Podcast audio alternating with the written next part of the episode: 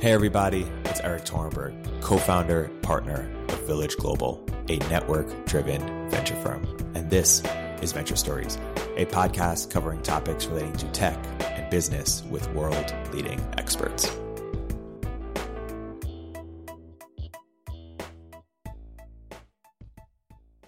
Hey, everybody. Welcome to another episode of Venture Stories Village Global. I'm here today with Alex Bangash of Trusted Insight.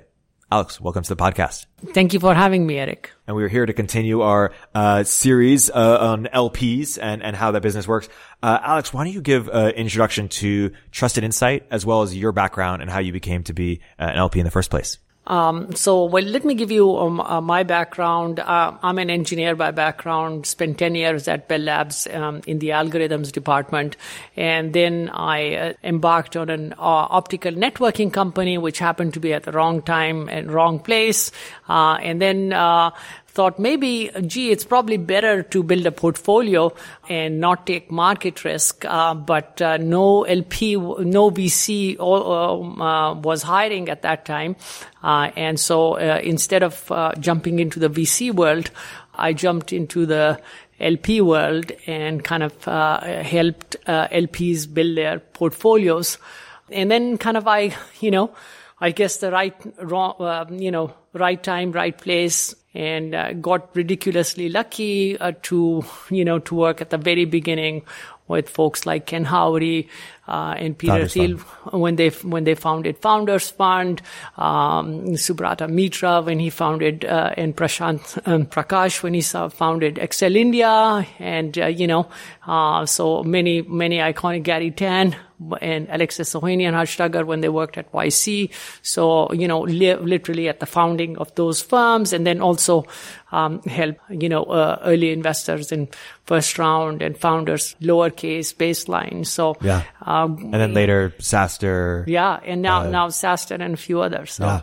So when you got in the business, how have you seen the business evolve since when you first got in? Just from a macro perspective, the LP world from when you first started, when you first early 2000s? Yeah, yeah, to, yeah. To so now. it's like, you know, I think about 2003. So I, I, just kind of tell you about, you know, maybe uh, a little about myself and how I look at it. So I'm always an outsider. So I'm kind of like uh, the uh, the outsider insider, and I always always um, even now bet on the underdogs and against the incumbents, right? I'm always fascinated by the disruptors, right? So I'm never rooting for, um, you know, what they call uh, sustaining innovation. I'm saying who is going to come and, and disrupt the incumbents. So, you know, right from the beginning, you know, some of the folks that I worked at, uh, worked with um, in the very beginning, they were disrupting the models um, that had been um, there in the past. They, you know, and they started by being founders fund, of course, first round, they started by being very founder friendly, you know, and the common theme of all these firms, if you look at it, YC, um, Andreessen, first round, they're all entrepreneur led funds, right? So initially this is, and I like to say, say this is like, you know, in every other asset class, it's the manager that picks the securities. You basically are picking managers based on their uh, security selection skill. Um, in venture, it's inverted. It's the uh, it's the um, security that's selecting the manager, uh, and to the extent that the manager is uh, uh selected, you know they can do the selection. So. You, Sequoia didn't pick WhatsApp. WhatsApp picks Sequoia to the exclusion of everybody else. Um, so that's, you know, so that's kind of you know, uh, what I saw initially, but then there have been waves, you know, so it's funny. I mean, those, those waves, I think the biggest, the biggest change, which has actually, I think, and this kind of started at, at around the same time. And I think that there have been many fundamentally, fundamental structural change but the single biggest, uh, biggest thing that has happened is the cost of startups uh, coming down, right? So all of a sudden, uh, the first and second order effect of that is that venture now is become, or entrepreneurship has been is accessible to everybody and it's accessible globally. And that's give, given rise to a cambrian explosion of startups right? Uipath is coming from uh, romania and spotify is coming from stockholm. And even though you you know uh, you and i are sitting here in san francisco and we can see this is the center of the universe but actually it isn't right? Ethereum wasn't invented here and blockchain wasn't and you know so uh, and some of the coolest things are going to be developed. So so so i think that's what's the what's uh, the underlying um, uh, uh, change. Totally. And if if we had to compare with say someone like michael Kim at Cendana who's you know focused and thesis is on you know micro funds with very concentrated portfolios in you know different sectors i believe how would you compare and contrast how your thesis differentiates from from that or or other lps would you say so, so I really don't look at myself as an LP. So I'm not going to, I, first of all, I don't know anything about his thesis or his uh, thing. So I would not be. So I am looking not for funds. I'm looking for things that disrupt venture, right? So in some sense, uh, you know, perhaps this goes back to my training as a computer scientist. You know, my, my first job was like, how, how do I, you know, kind of eliminate myself, whatever, whatever, uh, you know, I, I think the first job that I had on the manufacturing floor, my boss gave me this assignment and he said, okay, uh, make this um, it was a computer manufacturing line. He said, optimize this manufacturing line. We're spending two hours building a microcomputer. And by the time I I was finished with the line in six months. It, was taking about 11 minutes to build the whole microcomputer, including the tests. And so the people would come up to me and say, well, Alex, you are, don't you know, you are completely eliminating our jobs. So I think I look at it the same way. I think we should eliminate the role of the VC.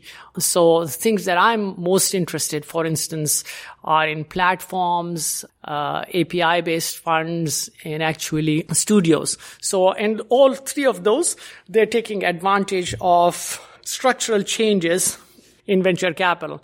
So, mm, Erik, you know, a good point, and I will, won't compare myself with any VC, you know, uh, LP or VC, but I think most of our industry is around, centered around this myth that there are good pickers okay. And that these good pickers are now uh, you know they they are in certain networks or they are in certain or they are uh, you know they are they are apprenticed by certain people and they become very good pickers. And good examples of that you know peter fenton is a great picker or xyz is a you know fred wilson is a great picker. And and there were in some some of the past generations that was true. And it also had to do with the brand effect right? So there was a you know um, Benchmark built a brand and Greylock built a brand and, and through that brand halo, they were able to get the best, um, best thing. But today, the, the structural advantage has all but disappeared, you know, and it's so anachronistic. It's like when somebody comes and tell me, and uh, almost, you know, 10 people a week pitch me, they say, Alex, I want to build the next benchmark. And you know, you know, I, I almost cringe. That's like saying, Alex, I want to build the next Sears or the next JC Penney, right? You want to build, you should build the next Amazon. You should build the next YC, uh, the next AngelList. Um, so I think, I think that th- this, you're increasingly going to see there is no next David Swensen. The next David Swensen is a neural network, right? The next Peter Fenton, there is no Peter Fenton at YC, right? There is no one, everybody is replaceable in YC. Everybody is replaceable in entrepreneur first, right? It is a, it is a machine. And similarly, you know, so I believe in structural changes and I believe in, in disruption. So I think all of these people, and you can name LP after LP after LP, um, LPs sell access. VCs sell access. I want to disrupt access. I am saying I want to democratize access either through platforms. I want to democratize access through direct access to entrepreneurs. And that's what stu- studios are. So, you know, we can go, we can go deep, deeper into that. Yeah. So, I, I want to, but first, I, so I want to go deeper in platforms, studios, A- API driven opportunities. But first, I want to continue the sort of historical trends. So Founders Fund, first round sort of had this, you know, we sort of you know, I think it's trite now, but founder friendly was, was new at the time. Yeah. Right. Very new. It, I mean, it, yeah, there, there, was, um, you know, Sean Parker was, I, I, think he's probably one of the most creative persons I've, people I've worked with. I mean, he came up with the FF shares, right? And, you know, which is like taking, uh, pe- people, um, giving people, founders some liquidity so that they could go for the home run, right? And, uh, and now it's so common. But at that time, uh, you know, uh, th- that was sacrilegious, you know? That was, uh, and and so what what changed structurally that made it less about picking and more about the platform? Was it just the influx of capital and now entrepreneurs could choose from a whole set of uh, firms or I, I, you know, I think there are many, many, many factors, but the single, you know, the single most important factor is just the cost of starting something, right? That, that's the only, it's like when you go to YC demo day, right? And there will be, there will probably a Dropbox there this time. There's some great companies, but you know, how are you going to pick? There are 250 of those uh, companies, right? And it doesn't matter. It might be in a different sector. It might be in a different geography. It might be in Latam. One of those most recent companies was Rappi, yeah. you know, and which uh, I invested in. Huh? I invested there in. you go. Yeah, Derek, you're, you, so, you're, doing a uh, good job. It, yeah. Uh, if if there's more startups, wouldn't picking ability be even more important? No, because you can't, you, you, know, it's not humanly possible to process this. That's the point. I mean, how would you have found UiPaths, right? I mean, two of the best funds today are I'm not going to name right? There's some that are in China there's some there's some that are in actually in Europe. People don't know right in the last 3 years. And it's just it depends on where this next big thing is coming from. So unless you built a platform right you aren't catching uh, you know uh, uh a broad enough swath at least at the early stage. And the and the biggest change that has happened I mean take your top 20 firms right 60 out of the top 20 firms are over $2 billion. $2 billion, right? So you tell me that looks more like private equity to me. That doesn't look like early stage venture capital. And that's when, when paradoxically the cost of starting companies has gone down. Right. So what's going to happen in these funds? I think they will do fine. They, but they will, they will do great private equity like returns, right? Uh, so, you know, those, those that are intellectually honest, uh, you know, tell their LPs that, look, we will get you venture like returns if we find the next Google or Facebook or Uber, right? And, uh, barring that, you know, even a decacorn doesn't get them, you know, if you get in at 2 billion, even a decacorn doesn't get you a 10x fund or a 5x fund, right? It gets, gets you a 3x fund if you're lucky. Yeah. So we talked about you need to build platforms, but you invested in first round, which is a platform. Uh, but uh, you know, baseline is more of the uh, sort of. But, but, that that was a time in in lowercase. I mean, uh, lowercase was yeah. You know, I mean, I remember I'm visiting with Chris Sacca in 164 South Park. Uh, he at that time had 123. Oh, one, 1.2 two, three million uh, Twitter followers. So it's not, you know, it wasn't a happenstance that that that uh, he he did uh, uh, uh Instagram and Uber and uh, you know, so Kevin Systrom, Travis, everybody wanted Chris because he was the influencer's influence. In, in, in fact, Shakil Khan, who's you know um, was the first Spotify business development person who came came here um, you know, he's the first person he wanted to meet was Chris because Chris was the influencer's influencers to, to bring, bring Spotify to the US.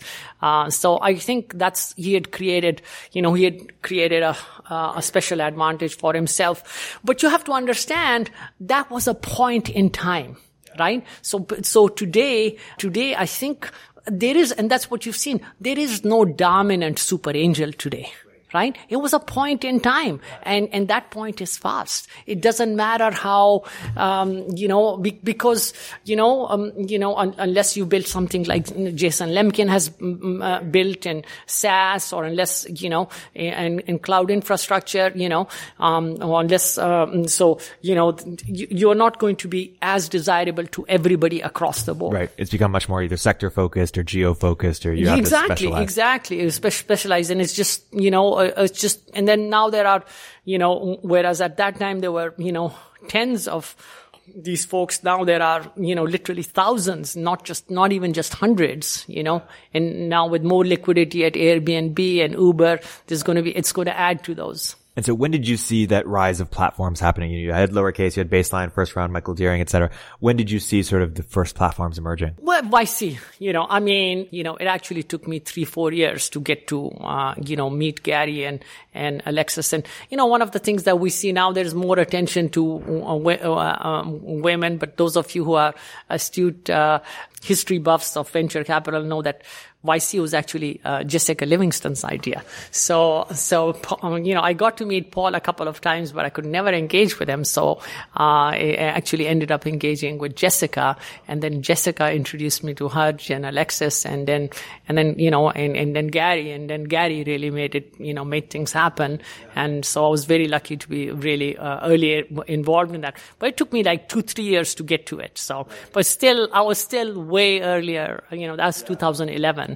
So, uh, you know, but I mean, even then, I, I think the first, um, you know, um, my friend, uh, Jason Freedman from, from 42 Floors had connected me, had, had actually told me, he was like very emphatic. He's like, Alex, it's almost like you know the, these these platform effects um, you know these things are almost like they're like you know there's religions there's there's cults and you know these these things are almost a little like that. And YC is a little like that you know and Jason Jason said well Alex you know YC is the thing.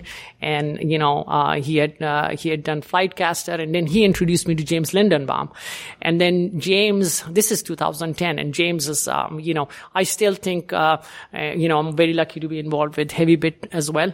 And, uh, you know, so, um, you know, at that time, I mean, he built an iconic cloud infrastructure company in Heroku.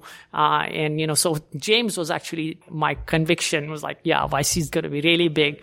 Heroku is going to be really big. And it actually is. I think, you know, um, uh, even machine learning will be delivered through APIs. And that also informs my thesis of API based ones. Yeah. And so what did YC bring to, what was the innovation they really brought sort of the, the platform ecosystem that you could do venture differently, that you could do it in a batch model, that you could get outsized economics, that you could have network effects. Yeah, all of those, right? All of those, right? And I think, uh, and I think also, you know, so I also believe that uh, in all these things you need missionaries, right? There are so many mercenaries and people talk of psychopaths and mercenaries in our business, right? Um, even though I think, you know, on a relative business, I think our business, uh, you know, VC is much more benign and um, um, benevolent than say hedge funds and you know, kind of um, private equity. Uh, but, but still, you know, there are, you know, ca- cases, um, and, and I think it's, I think it's the missionaries that really, really win. So I, I think I've been very lucky to work with those folk, folks that really take a very long time.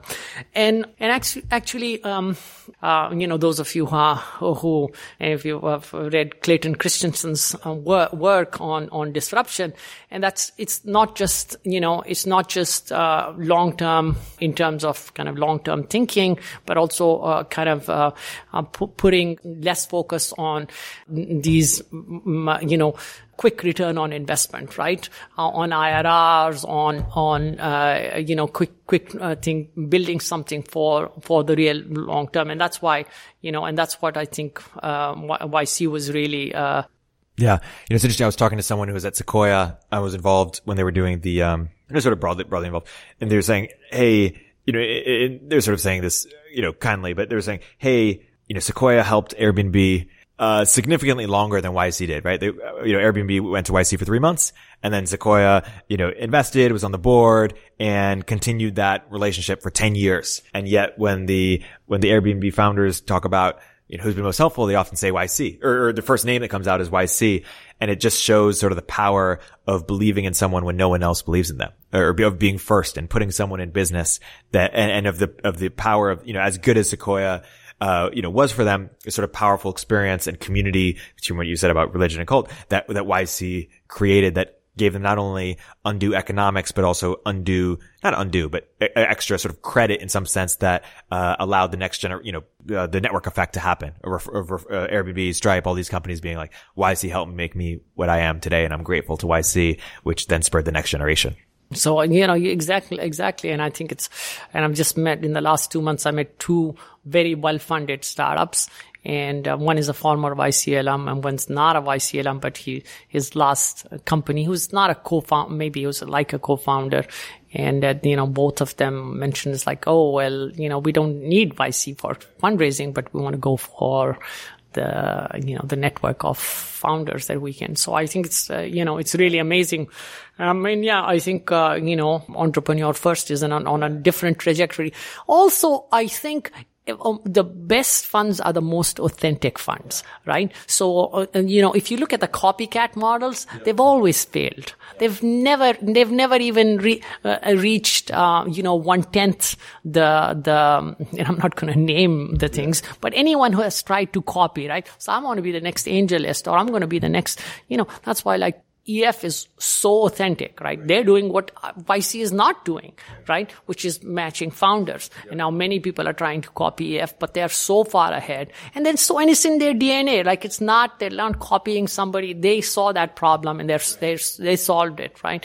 And it's the same as like, we're lucky to work with Jason Lemkin again. Again, he's like so authentic, right? It's like no one questions uh, that you know Jason really cares about his community and really cares about the founders, right?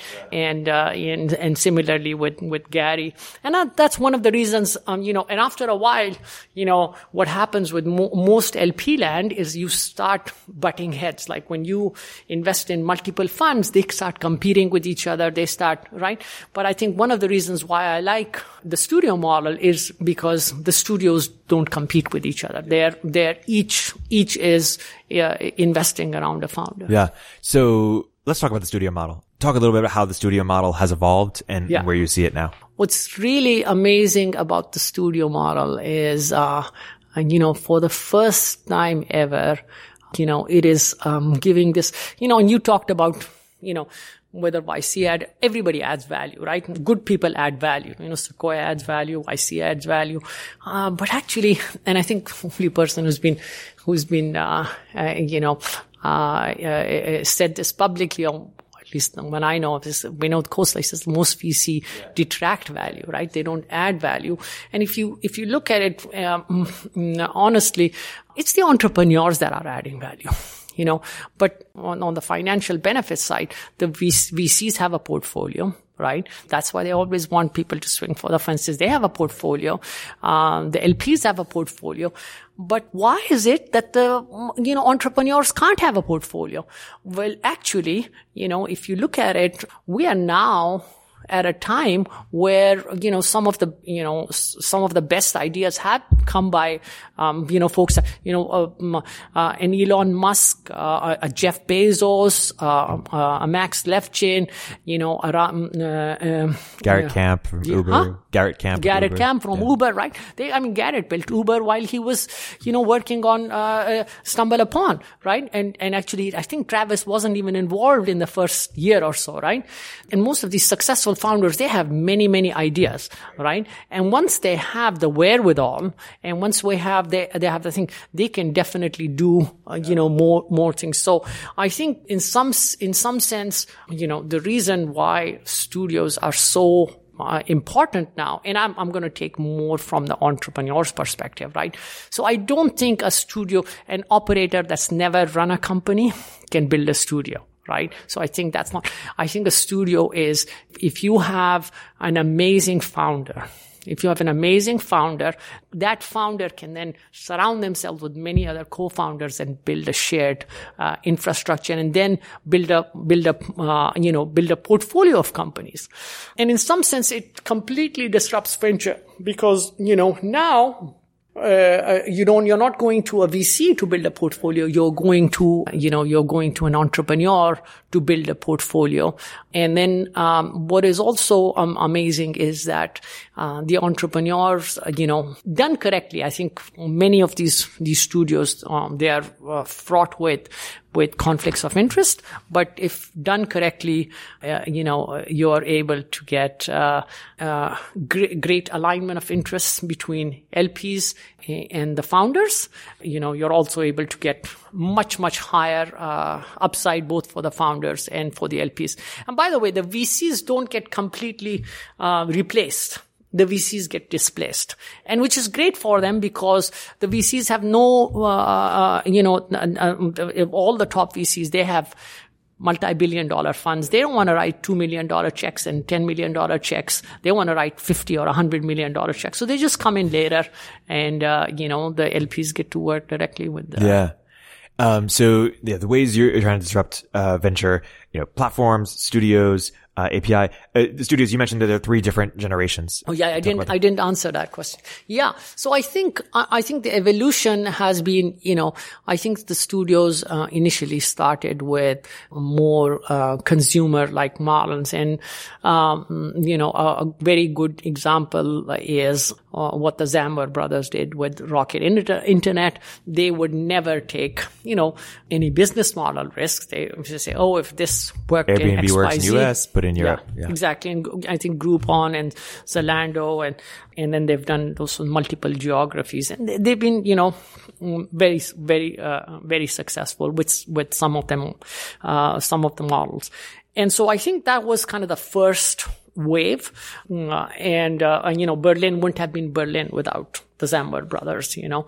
So that was kind of the f- first wave. And of course, there was, you know, um, uh, in the dot com era, uh, era, there was even, uh, uh, um, you know, something preceding that with, with, Idea Labs, where um, Bill Gross and even Bill Trenchard and Howard Morgan and others worked. But what's actually happening right right now. And that wasn't you know um, uh, uh, then kind of the second the second wave was more uh, um, the, the more kind of thematic studios that that we that we saw uh, come up.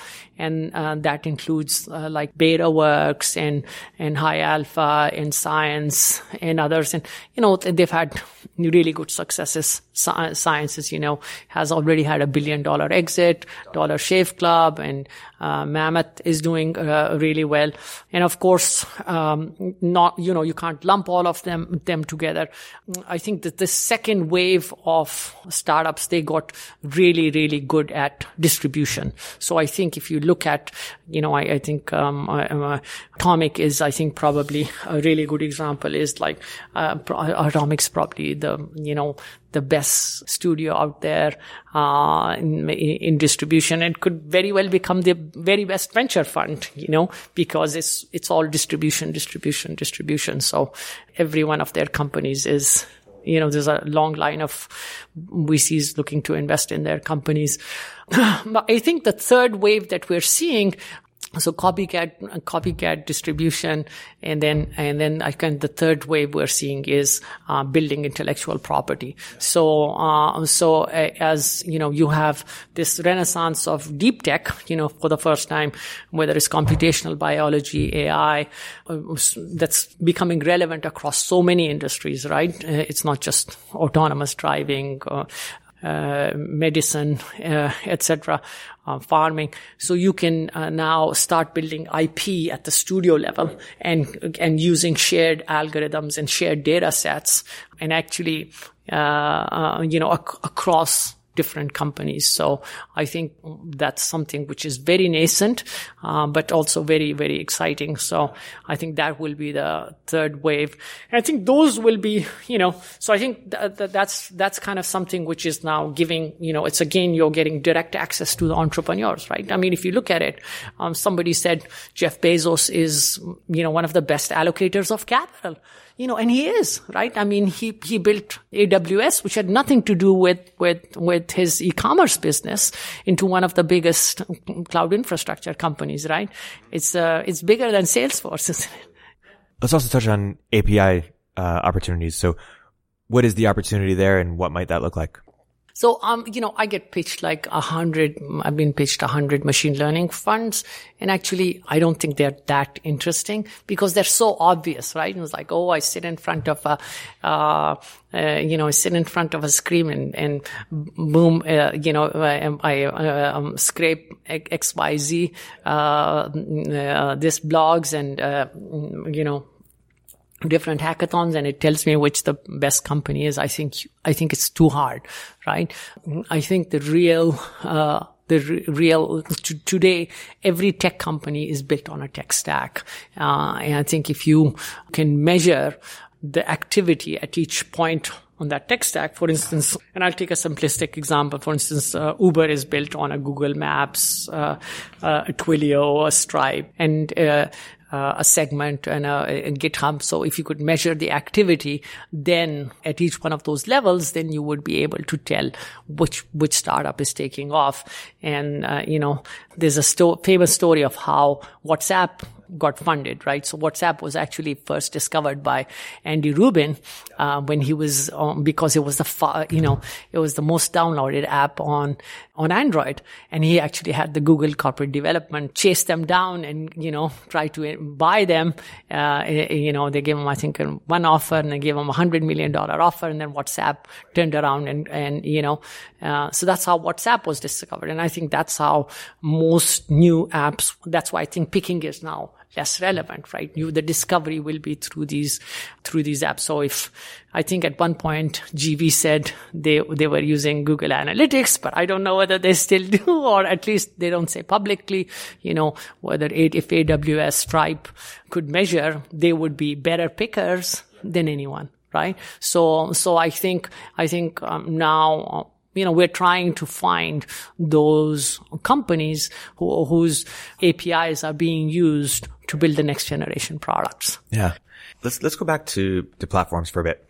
So I'll give my sort of outsider's brief history of, uh, and then I want you to correct me or, or add or edit to it. So you sort of first round that generation offered, you know, platform as community and, you know, seed firm with sort of extensive platform team and, and services.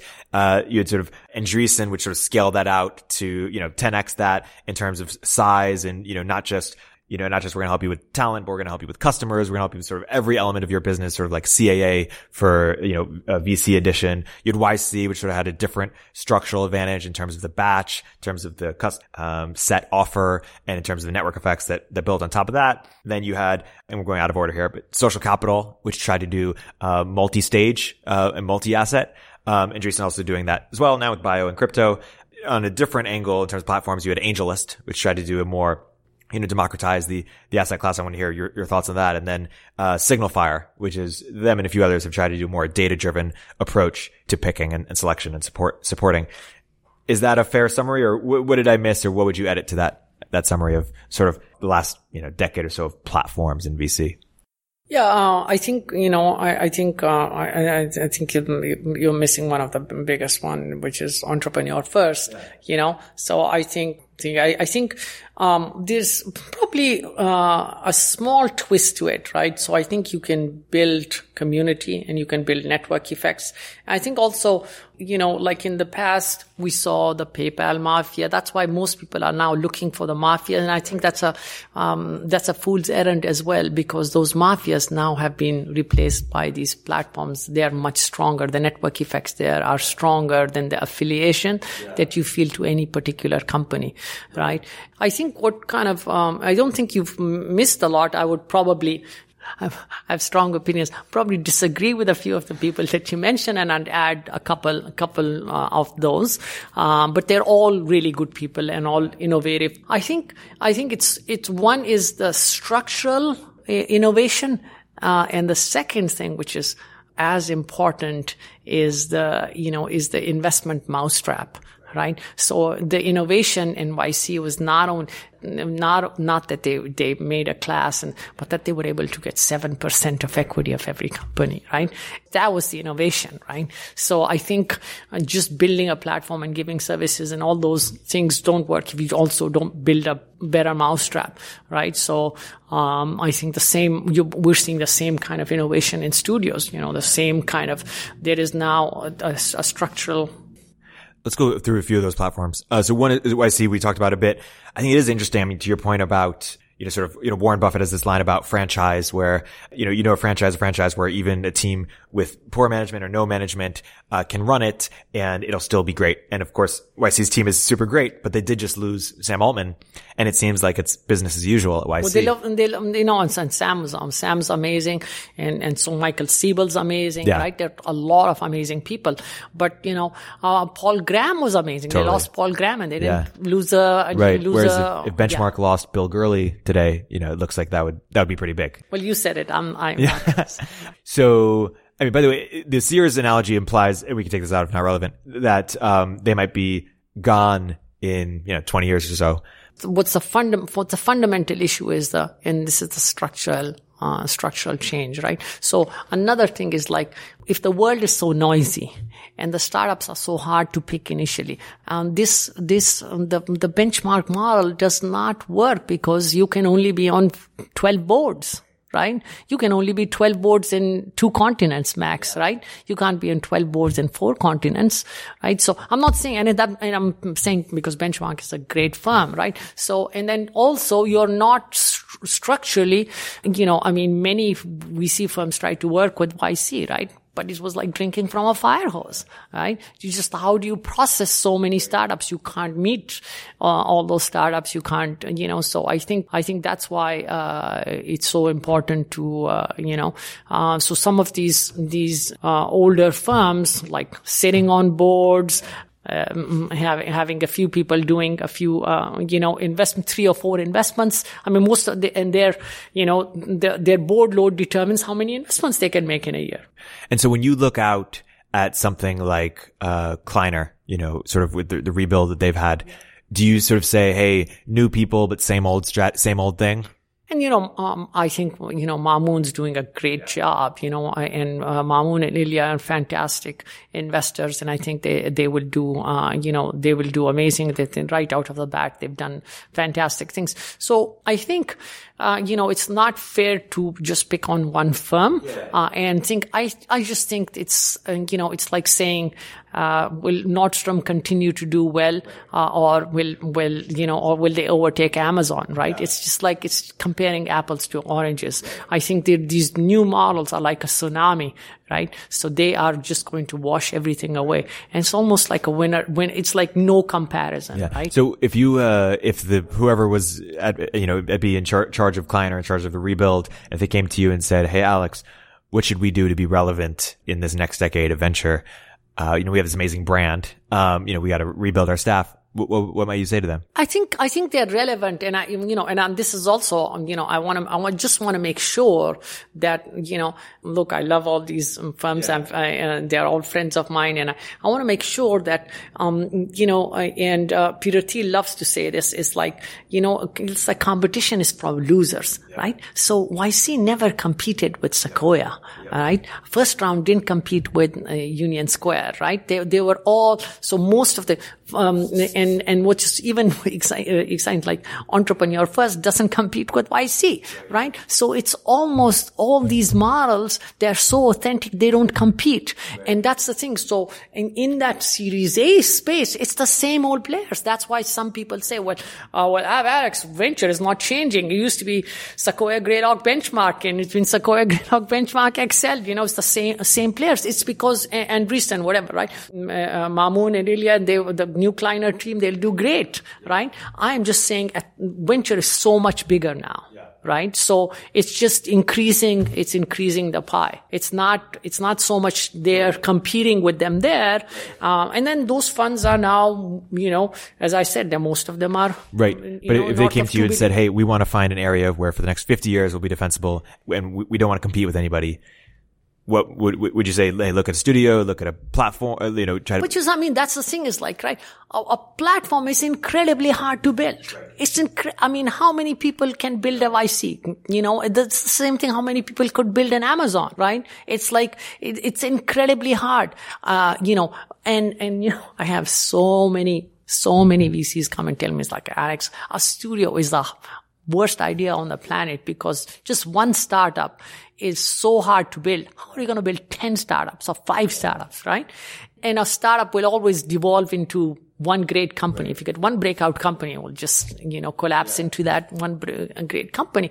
And I was like, of course, that's the defensibility, right? right? It's like nobody in their right mind will build a studio because it's hard enough building one company, yeah. right?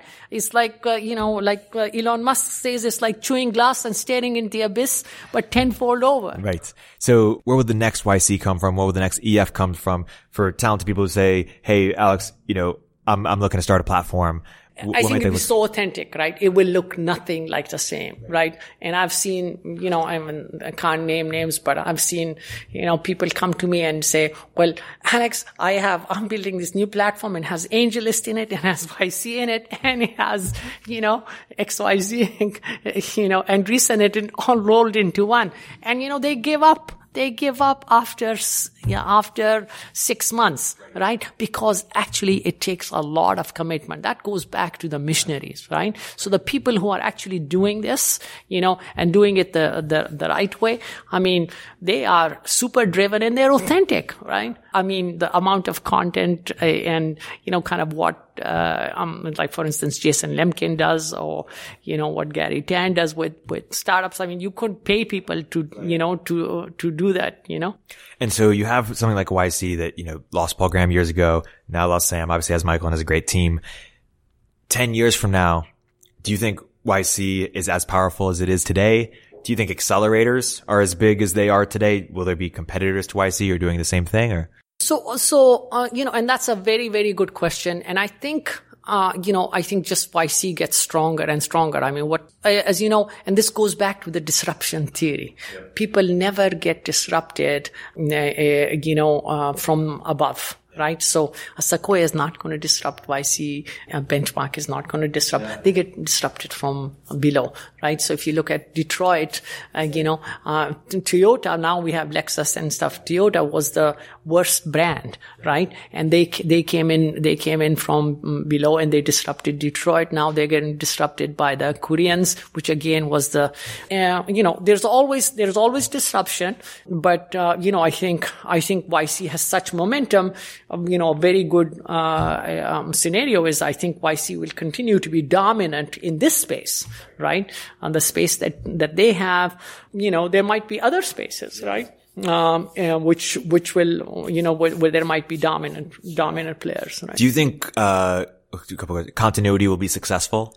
And do you think YC should should create a Series A fund as well, own the entire stack? No, I think YC's continuity is already successful. So I think they're, you know, uh, they have amazing uh, things. Obviously, there is a there is a thing, right? If uh, if YC raised a hundred billion dollar fund like Masayoshi-san did, then maybe they should be just all full stack, right? But I think their current model de- depends on, you know, them not participating in at least certain rounds for the reason of signaling there's always ways in which you can. Yeah, you, know, you could imagine them raising that much amount of money and being SoftBank for seed, basically. Just yeah, or or seed through uh, seed through uh, Series yeah. D. yeah. So let's talk about AngelList. What, what was sort of the promise of AngelList, and what do you think we've learned about sort of data driven or you know technology driven venture investing?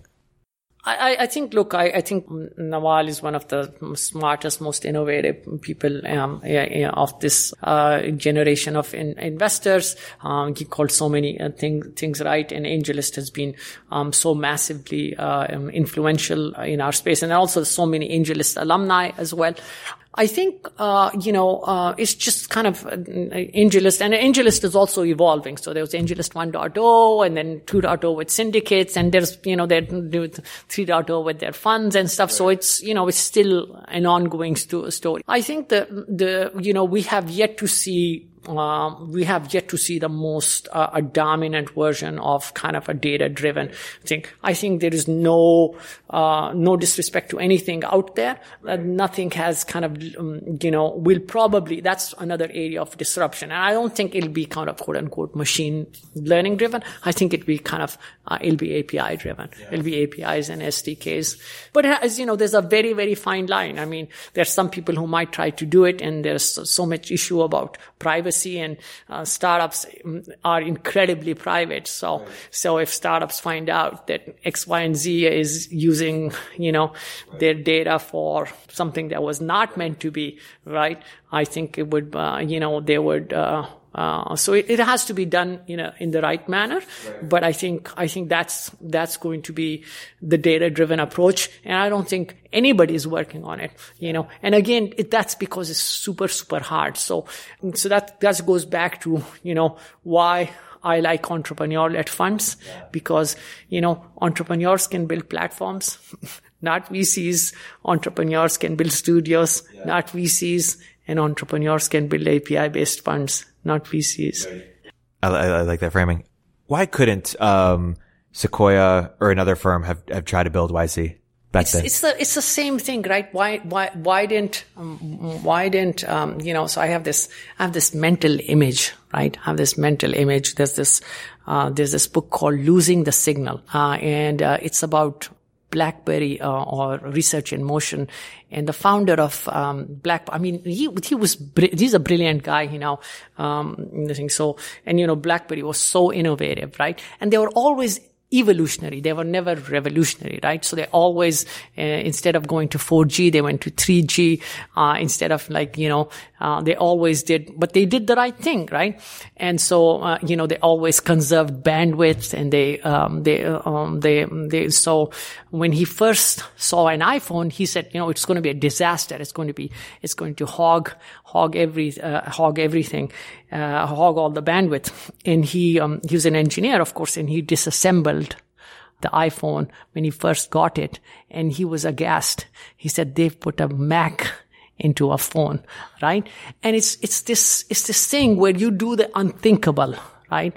You do something revolutionary. So I think, I think that's, that's what's needed is doing, doing something, something unthinkable, right? And when, when you look at, when you look at YC, right? I mean, Sequoia would never do that because it's the unthinkable, right? You mean, you mean just like hire people with six minute interviews? Are you crazy? Yeah, yeah. or pick companies, yeah pick companies after looking yeah, at them and then minutes. not be on the board and just give them money and then see, have, meet with them for office hours once, you know, so it's, it's unthinkable for, um, you know, and they're fiduciaries, right? Yeah. Just, and they're very, very good. They're very dilemma. good at, they're very good at what they do, right? So goes back to the physicists, right? So they almost, they say, you know, whenever a new, uh, theory is espoused, yeah. they say the, the, the old generation of the physicists almost have to die before, you know, it's that, that theory becomes commonplace. So it's, you know, it's the same thing. It's, uh, it's, uh, you know, it's kind of sacrilegious to say some of these things that,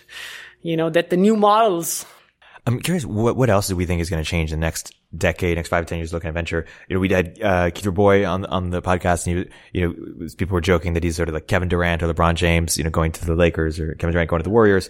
And he, he was dubious that there would be sort of a more of a free agent like approach to venture capital. Uh, what is your, what is your take on, on whether partners will move more frictionlessly I, I, I think picking will matter less, right? So I, I think stars matter less. I think now the opportunity is uh, to change the game, right? So if someone is playing basketball, you start playing, you come in with a tennis racket. So that's what I'm looking for is the people who are coming in with a tennis racket to the basketball game and they're changing the game. So what do you think about scout funds and, and scouts in general? Uh, I, I think, I think that's probably the worst idea I've ever seen. Please uh, and, share more. And I think, uh, uh, so that can tell you I'm opinionated. I think, uh, uh, you know, one is, um, I think there are a lot of extensive models. I think most of the extensive models can be done very poorly. And so I think in these, in these scout funds, and actually they've been around. If you go, Red Herring asked me about a scout fund that, Charles River did in 2006. Okay. So they've been around for a long time. And I said it was a good idea. And so it took me a few years to learn, uh, that I think in, in, I think in the scout funds, you are, you're actually outsourcing you know, uh, the thing. So basically you're disrupting unless, unless you can build your own brand to do that. Right? You have, you have your own proprietary brand. It's just like if Banana Republic have three different brands or Gap have three different brands for three different segments, it's the same thing. If you could have, you know, uh, a, a, seed funded brand for a seed free a brand for an A, you know, otherwise if you're outsourcing it, you know, you, you, you just lose relevance. You start moving up. It's the same. And then you get disrupted from somebody that's actually closer to the entrepreneurs, you know?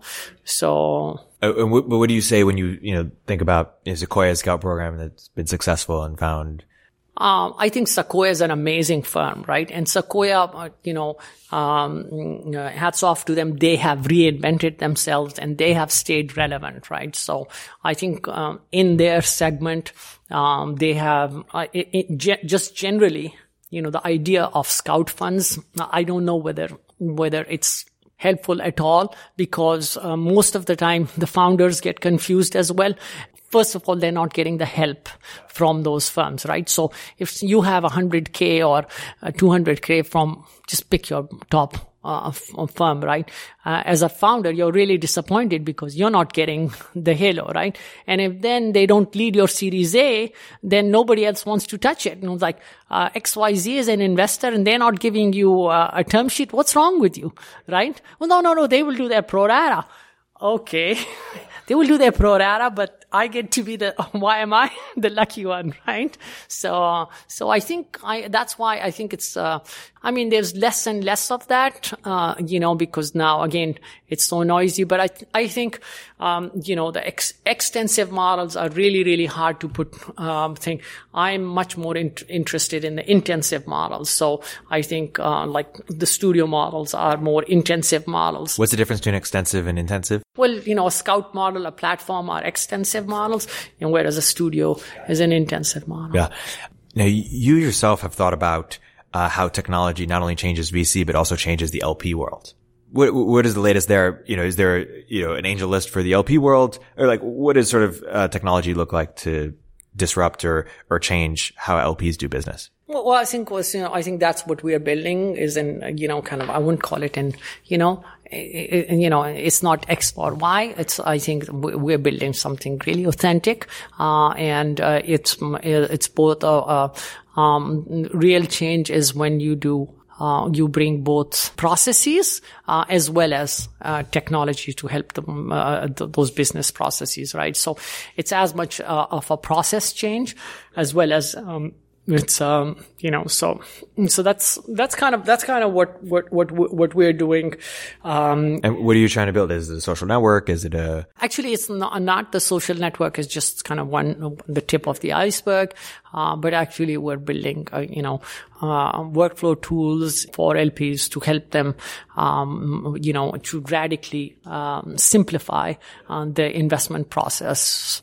Yeah it is. I mean, you, you saw sort of this, um, the change in terms of venture capitalists being much more transparent, much more open, much more direct. Do you predict that we'll see a similar change in the LP world? Because right now, often people don't even know who the LPs are, um, or don't hear from them directly. Do you think you'll see much more transparency in that world, or not really, just different? I think probably not. You know, I think uh, most, and and I think this uh, we've seen this again and again and again. I see this uh, when there's this people who don't know this world. They always think, right? This is the naive, naivete. We said, well, LPs need to be really transparent and venture needs to have liquidity. Oh, that's why I'm going to have, I'm going, I'm going to allow people to, um, well, the reason why institutional investors invest in venture is because they don't they don't want the volatility of the public markets. They you know they want things that are uncorrelated, right? So tomorrow we have you know uh, the the trade war with China escalates or growth decelerates there, or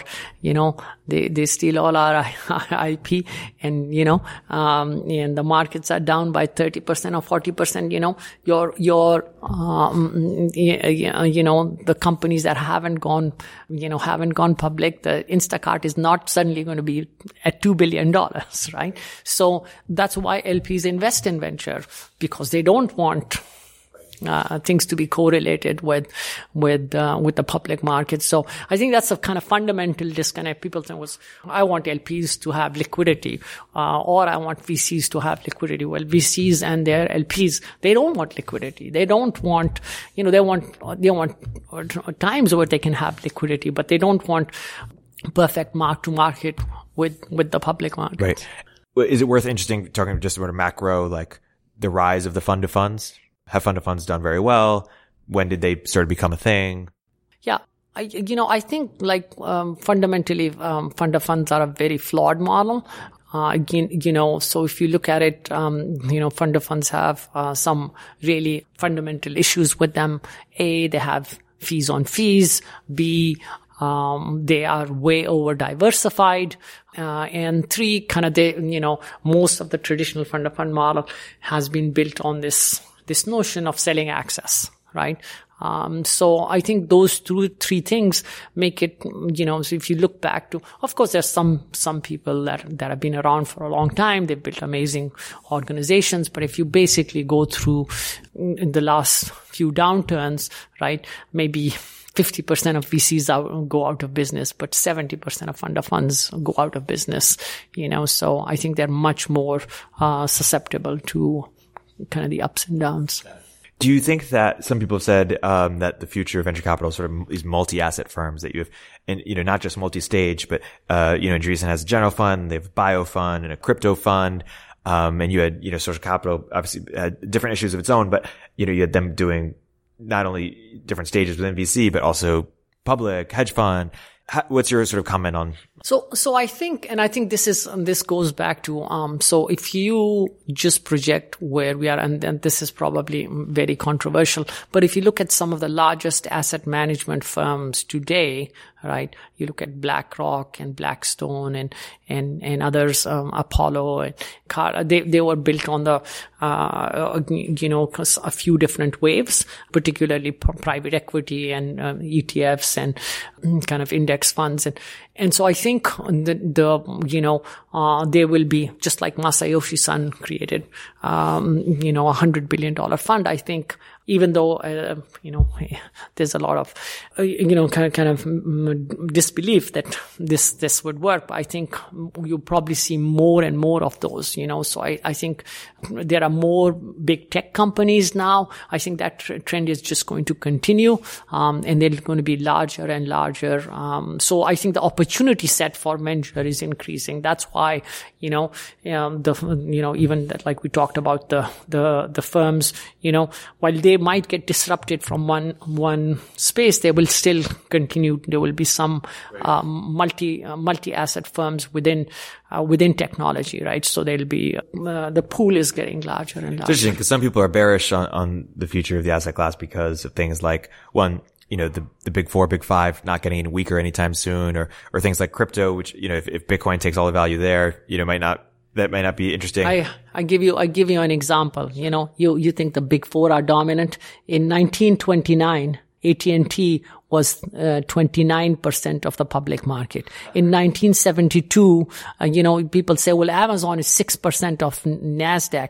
In 1972, uh, IBM was 12% uh, of NASDAQ, right? And we say, oh, well, Jeff Bezos is very rich. Uh, uh, and Andrew Carnegie, in today's dollars term, would have been 400 billion, what, 400 billion dollars, right? So people have been the relative dominance of these firms has actually been decreasing, right? Uh, so, you know, it was 15 years ago, there was no Facebook, right?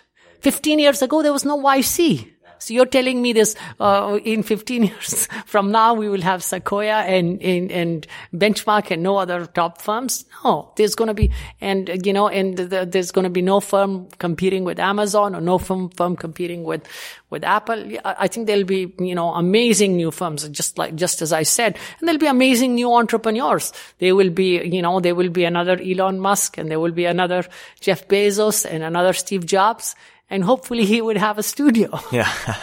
How should we, if we should think about uh, SoftBank or just more late stage private capital? Um, what does that mean for, for public markets? How do you think that will change in the next five years? Will that trend only, only get deeper or will that shift? Will people start going public earlier?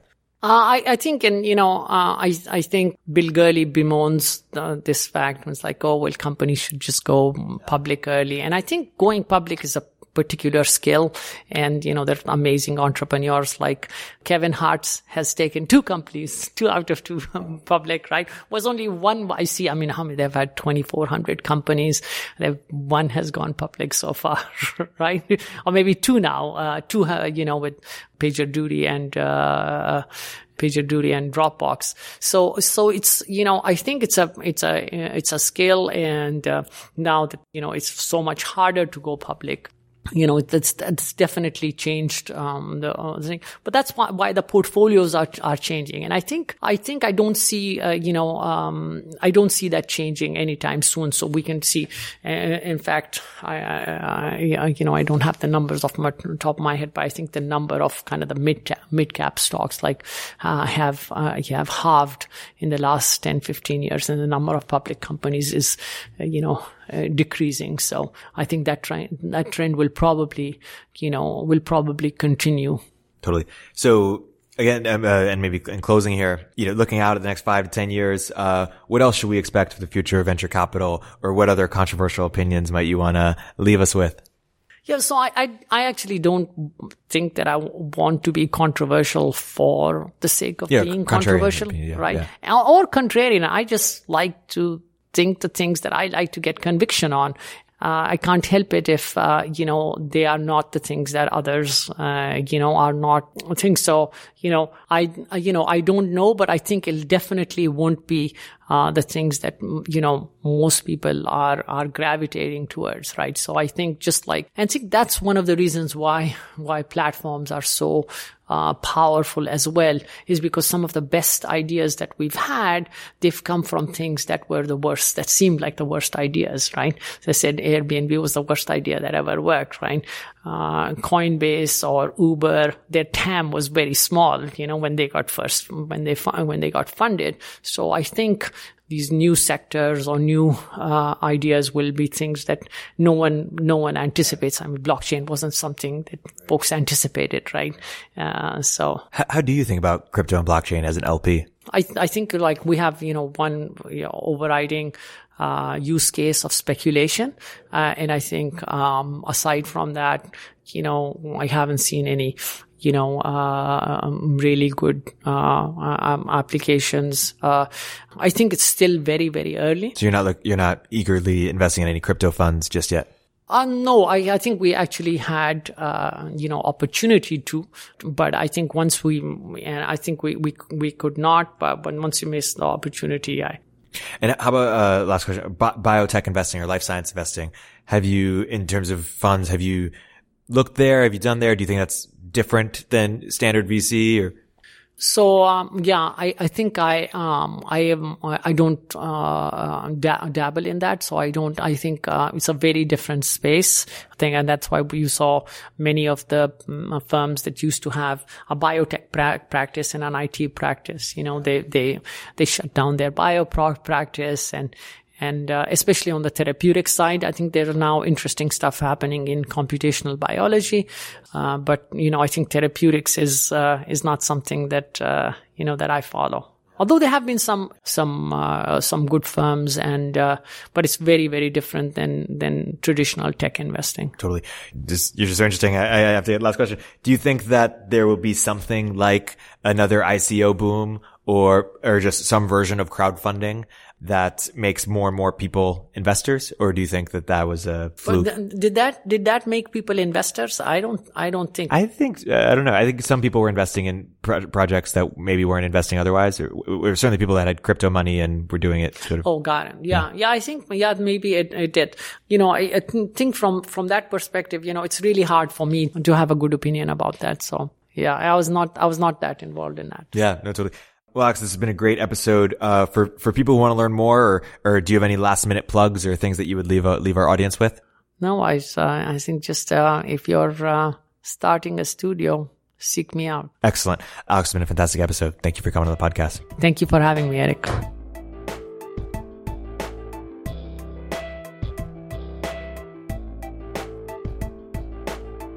You're an early stage entrepreneur, we'd love to hear from you please hit us up at villageglobal.vc slash network catalyst.